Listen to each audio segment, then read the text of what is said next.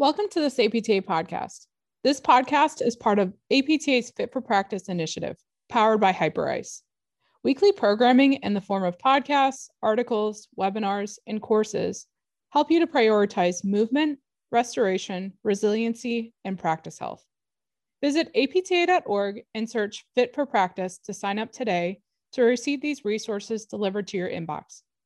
This week's content is brought to you by Pivot Physical Therapy. I'm joined today by Allison Kellish. Allison is a P T, D P T, P H D, and M P H. She is also an associate professor at Franklin Pierce University in Manchester, New Hampshire. She has over thirty years experience in treating musculoskeletal disorders and has been an educator in the field of physical therapy for twenty years. Her research interests are clinical education with a focus on leadership, moral injury, and interprofessionalism. Today, we're discussing her work on moral injury versus burnout in relation to C Is, or clinical instructors. Allison, welcome. Thank you. Today, we're going to talk about your research um, that you have authored. The title of it is The Double-Edged Sword of Burnout or Moral Injury of Our Clinical Instructors. And we are publishing this, an abstract to this article during uh, our Fit for Practice campaign. Allison, can you help define each of these terms, burnout and moral injury? So I can. So moral injury is when you are placed in an environment or situation where you know what you need to be doing, what the standards are to be met. However, due to the environment that you're put in, you are compromised and have to make a decision Um, that may go against your ethical belief. And then burnout, actually, there's three components of it. There is emotional exhaustion, where you are just um, demotivated to go and in this situation uh, have students. The second component is depersonalization, where you feel like you're not making the connection with the individuals that you are interacting with.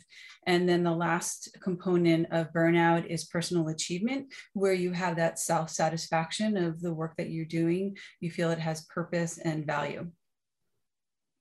Thank you. That helps clarify a lot. And they're obviously two completely separate things, but they must be interrelated, right? Does moral injury injury contribute to burnout or vice versa? So when we talk about moral injury, the, it's really the two components of moral distress and burnout together make moral injury. And that concept actually really developed, really came from our veterans who um, just who experience moral injury due to the um, tasks that they're asked to um, perhaps perform in their role as being in the services, um, and then has carried over. Um, and the initial research was done looking at physicians and nursing. Wow. So that's why they're called, quote unquote, the uh, frontline workers. Ah, that definitely makes sense. When I feel like, you know, we hear a lot about burnout, but moral injury is a little bit of a new term to me. I'm sure most of our listeners as well. So I'm glad, so glad to bring this, you know, particular part of it to the surface and explore this more. What do you see, you know, based on the research, what is the prevalence of moral injury and burnout among C Is or clinical instructors? So it was interesting. Um, I'm just gonna talk a little bit about how this uh, research came to be, is that we as uh, directors of clinical education, or if you're involved in physical therapy education, or even if you're on the clinical side as a clinician, you are um, getting those asks from institutions to serve as a clinical instructor. And we know that um, finding a clinician to serve in that role is become more and more challenging um, for a variety of reasons. Um, so things such as the fact that programs have gotten bigger that exist, you know, increase Uh, number of seats and the number of programs that have gone up. And then also just the shift in healthcare of um, productivity numbers and uh, clinicians feeling they need to meet that and they need to meet their patient needs. And they don't know if they can really feel that they can meet the needs of a student. Um, so I was like, maybe this is it. Maybe it's that they're just being pulled and they, they feel they'd have to compromise somewhere along the line.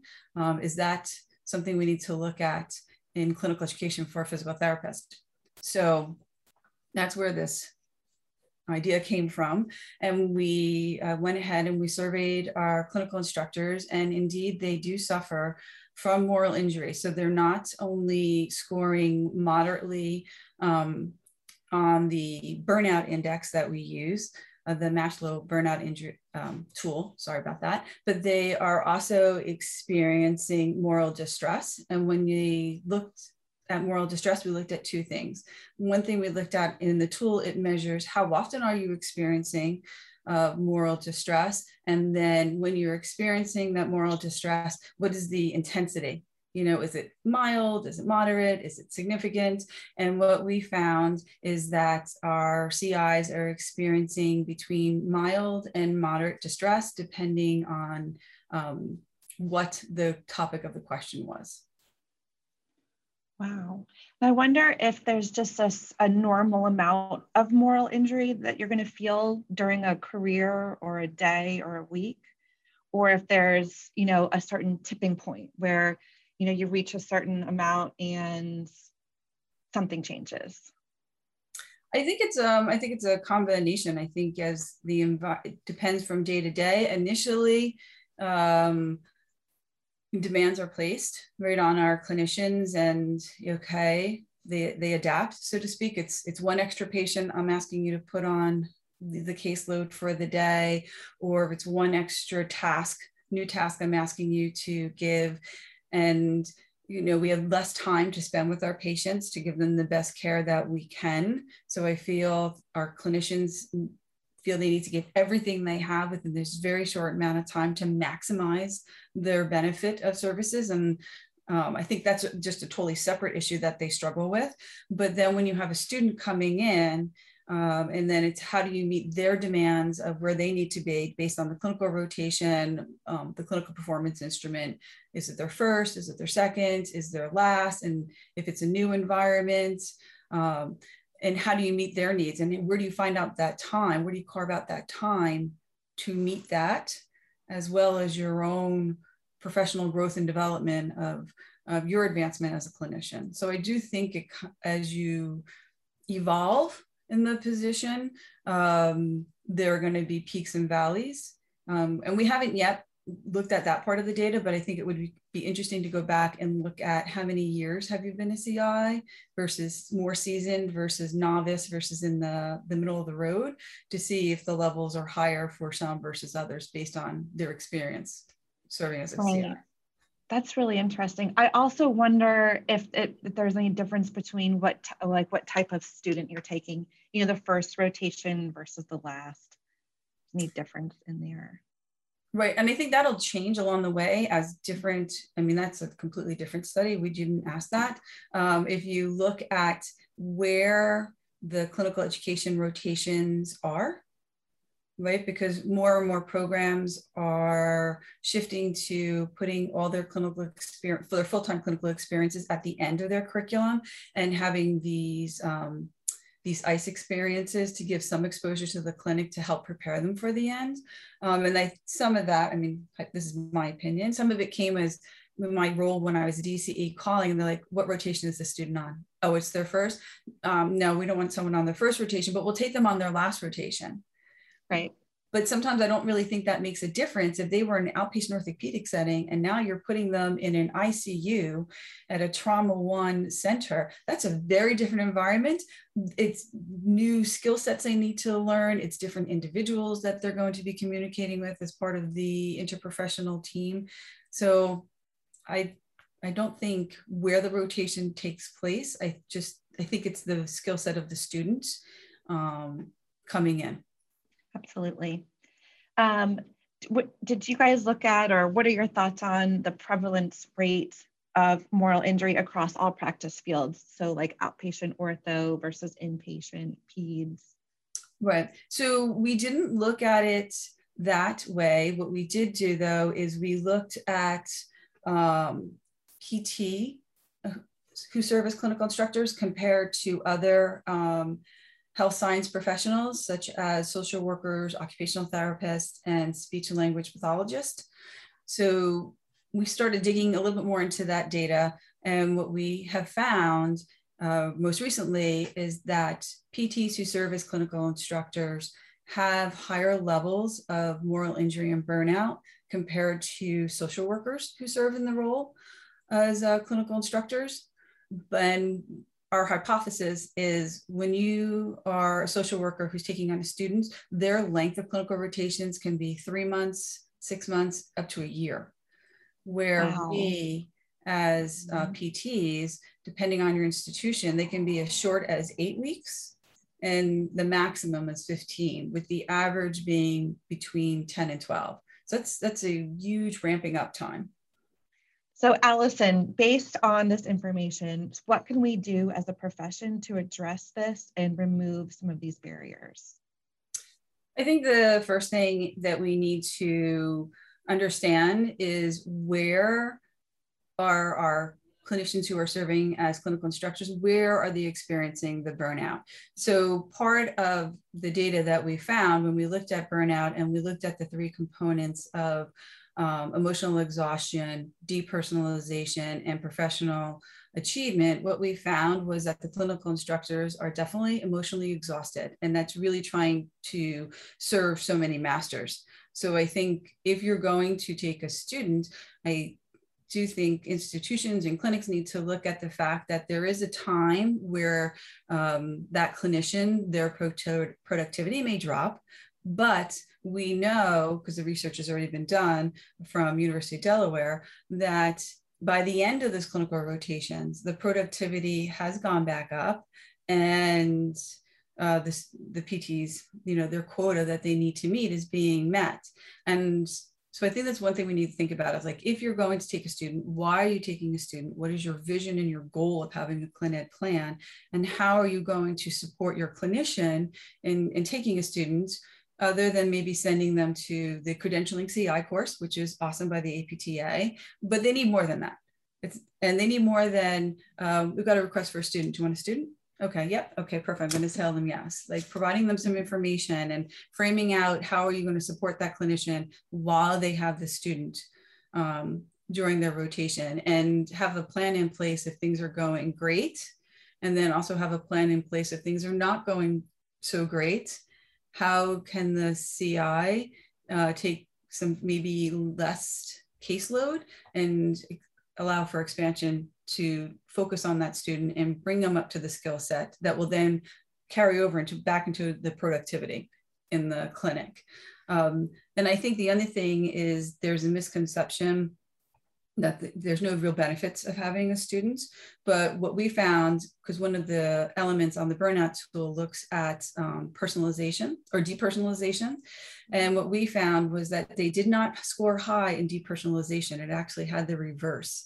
So we believe that part of that is because they have a student there and they have a caseload together, that it is allowing the C I to spend more time with that student Uh, uh, with that student, with that student and with that patient, and really getting to know that patient better, um, especially if you look at some of our settings where, you know, the outpatient setting where you're seeing three, sometimes four people an hour, um, how do you really make that connection in such a short time? By having a student, you have that expanded time and make a better um, connection. So I think that was, is interesting. Um, and what we also found though, is the lack of um, professional uh, achievement. So I think that really can tie into how do we really recognize our clinicians who serve as clinical instructors and have that be part of their yearly assessment of, of you know, being a good clinician and being a good P T. And often right now, while there are institutions that have um, clin-ed programs, I, I don't think many, when they're evaluating their yearly performance, take into account how well did they serve in the role of a clinical instructor and how much value did they bring to the clin-ed program at that institution. Um, so I think that's something that could be looked at, you know, and really formalized uh, across the board. I love that idea. I also think that, you know, as a former clinical instructor, which to be honest, I always loved it. It was always something that rejuvenated me. Um, another benefit for us for having a student was that it was someone that we'd already, quote unquote, vetted. You know, they already knew our, um, our P T, they knew our community, they knew our clinic, they knew our documentation system, they already knew the bad stuff and the good stuff. So it was just almost, you know, an, an easy transition into making this person an employee. Correct.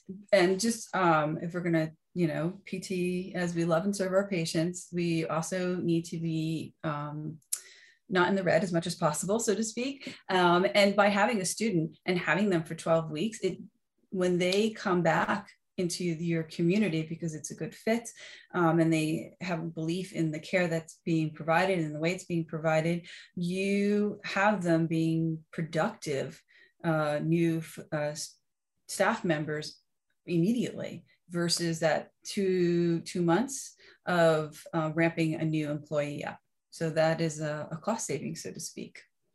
Absolutely. Okay, we've talked about the benefits of being a C I. From your point of view, any drawbacks? I think uh, it can be challenging when you have uh, that you're being pulled in the multiple directions, and you, if your caseload is very demanding and the patients are perhaps more complex and it is students' first rotation, uh, being able to provide the care to your patient while also providing that opportunity for the student to learn and to get the hand, the, you know, the hands-on skills and the clinical reasoning that they need in place without, you know, being in your clinic for fourteen hours on an eight-hour day. So I do think that is, um, you know, something. How do you find that balance? And I do think there is the recognition. Um, students are a little more savvy now of what they want from their clinical instructors, and, and they they want to be all able to draw off the wealth of their C I, and they are looking at them as mentors, and is, is this the type of clinician I want to be in the future? So, you know, you are in the spotlight as a clinical instructor, and you do need to, when you're committing to that student, uh, really think about, can I balance this all? And do I have time with during the student time with us to spend that additional time, perhaps in the morning or at, in the evening, uh, prepping what I think I want to do with the student the next day, or type of questions I want to ask the student, or spending time with the student for feedback. And then, you know, the other thing that's really challenging is the student who is uh, struggling to be successful, and and you've pulled out all your bells and whistles, so to speak. And in the back of your mind, I mean, C Is, I think, are very conscious of the cost of tuition in today's uh, world, and also um, the repercussions, so to speak, that if the student is not successful, they know that the student is going to um, be delayed, right? And uh, have to put out more dollars to do the affiliation again and not graduate on time, and that impact on the students. But by the same token, they're also struggling with that, you know, my patient, patient safety always has to be first. So while I empathize with the student and what's going to happen, I have to answer to my patient's needs. And I think that is a hard struggle that um, some clinicians face sometimes when they have a student who is, who didn't meet the benchmark for, for whatever reason going on. Absolutely. Allison, based on your research, how do we best handle moral injury of our C Is? So I think that's a, a multi, a multi-pronged approach, so to speak, as the profession in general, in the academic side, is looking at clinical education and should we make a change and how should that change be made? And I think that individuals who are serving as psych coordinators and as clinical instructors should um, have a seat at the table, so to speak, and be part of that conversation. Uh, and then the other part is, and with the way our ClinEd model is right now, I think it would be helpful to um, survey, right? The survey that I perform doesn't take long to um, initiate and provide. The, uh, the M D S R um, O T A, which is more clinically based for, it was based by an occupational therapist. The, the other one, uh, the M D S, uh, by Corley initially, uh, which was the framework, was based off as really more for physicians and nurses. So that's really not appropriate. But I think you could easily just, if you're the site coordinator or the manager or whatever you call your person who oversees clinical education, hand that out to your C Is, and they can either put their name on it or not, and, and look at your clinical instructors and see uh, where are they, and, and are they in a mental health, are they in a good place, or are they not? And if someone, you know, if I filled it out and I score high that I'm really um, morally distressed and I'm very burnt out, you know, I'm not even going to ask you to take a student this rotation or this year. I'm going to let you just sit out, and uh, we can have a conversation based on how you answer the items. Uh, where are the stressors that's causing that for you? And then ad- adapt a plan to minimize those stressors, and then reevaluate the next coming Uh, Clin Ed year to see where you are, and are you ready to step back into that role or not? And I think that would be a great approach if you're really invested in your Clin Ed program. I mean, I completely agree. That gives you a chance to not only look at, you know, the wellness of your C Is, but also the overall wellness of your employees. So you, it's like a win-win situation. You know? And why not put that into the yearly eval? Right, when you're asking, you know, um, what professional growth activities have you gone to this year to enhance your uh, ability as a clinician, um, and where they sit there, and your communication, and how, you know, how many patients have you seen, and how, what was your cancellation rate, and how many in-services did you provide, and all those other things that they they can bring up in these uh, reviews, but they never really look at that, that Clin Ed component that you have spent a fair amount of time this past year involved in and invested in. Absolutely. And investing in the future of, you know, your profession. So mm-hmm. You're right. So let's flip the perspective for one of a couple minutes. Allison, what do you think, what do students need to be aware of? So I think when students enter the clinic, I think they need to be aware of the multiple hats that their clinical instructor is wearing, right? Their C I is wearing, not only to their patient, but they, they're serving as a C I, which means they are committed to clinical education and mentoring and helping students develop their skill sets. With that in mind, I think you also, as a student, when your C I asks you to do something, you need to value their time and come prepared, and not like, oh, I know you told me to look that up, but you know, I, I watched the football game instead. Meanwhile, this person, your C I, has spent an hour and a half staying up late last night, preparing for the next day, gearing up for this great experience for you, and then you haven't done it. That's a, that's a, not a great experience. experience from your C I perspective. They're like, why am I doing this? You know, and that leads to part of their emotional exhaustion. It's like, I put all this effort in, and now they didn't do it. And now I don't know how I'm going to mark them on their C P I that I've observed this and that they're ready. So I think that is something that students need to be aware of.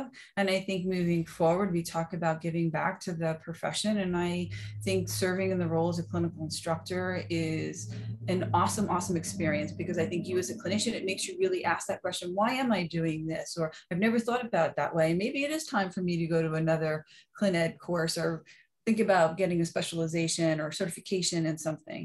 Um, and as a student coming into that, I think as part of your entrance into the field of physical therapy, I think you should just consider it as part of your responsibility as a P T, that having a student is part of being a P T and giving back to the profession and moving the profession forward in the direction, right? If you, if you're, it's kind of like if you don't vote, you don't have a say about what's going on in the world right now. So if you are not serving as a clinical instructor and helping and mentoring, molding our future P Ts coming up the pipeline, how can you be upset by where the profession will end up at? Okay, now I have an informal question for you. Mm-hmm. I, I, I, when you were a C I, did you have a, Uh, uh, did you prefer first years, third years? Where were you in the in the preference triangle there? Um, I didn't really have a preference. I, I kind of like them all. Like right now, I I like first year D P T students because they're so they're so excited to be in the clinic, and they they know nothing, and you really get to mold them, so to speak, into being dynamic and to really think and think outside the box, and why are you doing that, and uh, be creative, and then share your experiences, both good and bad, and your journey, so to speak, of how did you wind up where you are. I mean, you know, people ask me, oh, why did you want to become a P T? And I'm like, I wanted to be a gym teacher. That's a true story. I wanted to be a gym teacher. My mother was a nurse, and she's like, I think you'll be bored. Um, I think you should choose something else. And my sister was a nurse, and I went to Children's Specialized Hospital, and I saw physical therapy, and I'm like, well, that's kind of like gym. I could do that. And then I investigated therapy a little bit more, and I'm like, this is my path.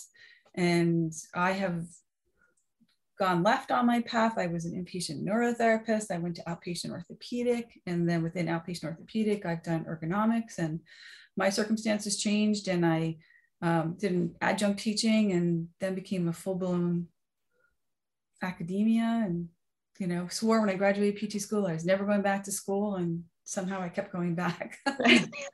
So I think having a new, like a first time student in the clinic, you really um, challenge them and make them feel okay with not knowing everything, and that you're always, you know, that lifelong learning that we talk about, that you really are always learning, and what's the next step for you, or what's the next course you're going to go to, or the next person you're going to collaborate with.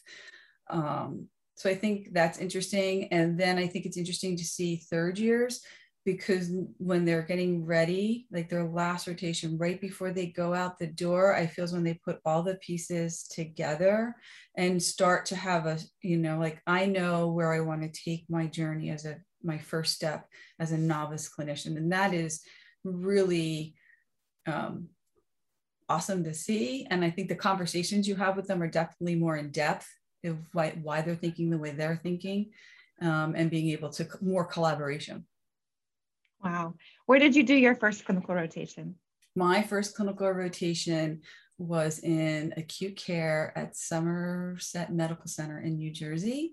And I, to this day, I, I still remember my first patient there. He was a gentleman who had a motorcycle accident, and um, he had this large wound, and wounds were not my thing at the time. And I was like, whoa, I think I'm going to pass out here. Like, let me, let me stand against the wall for a minute.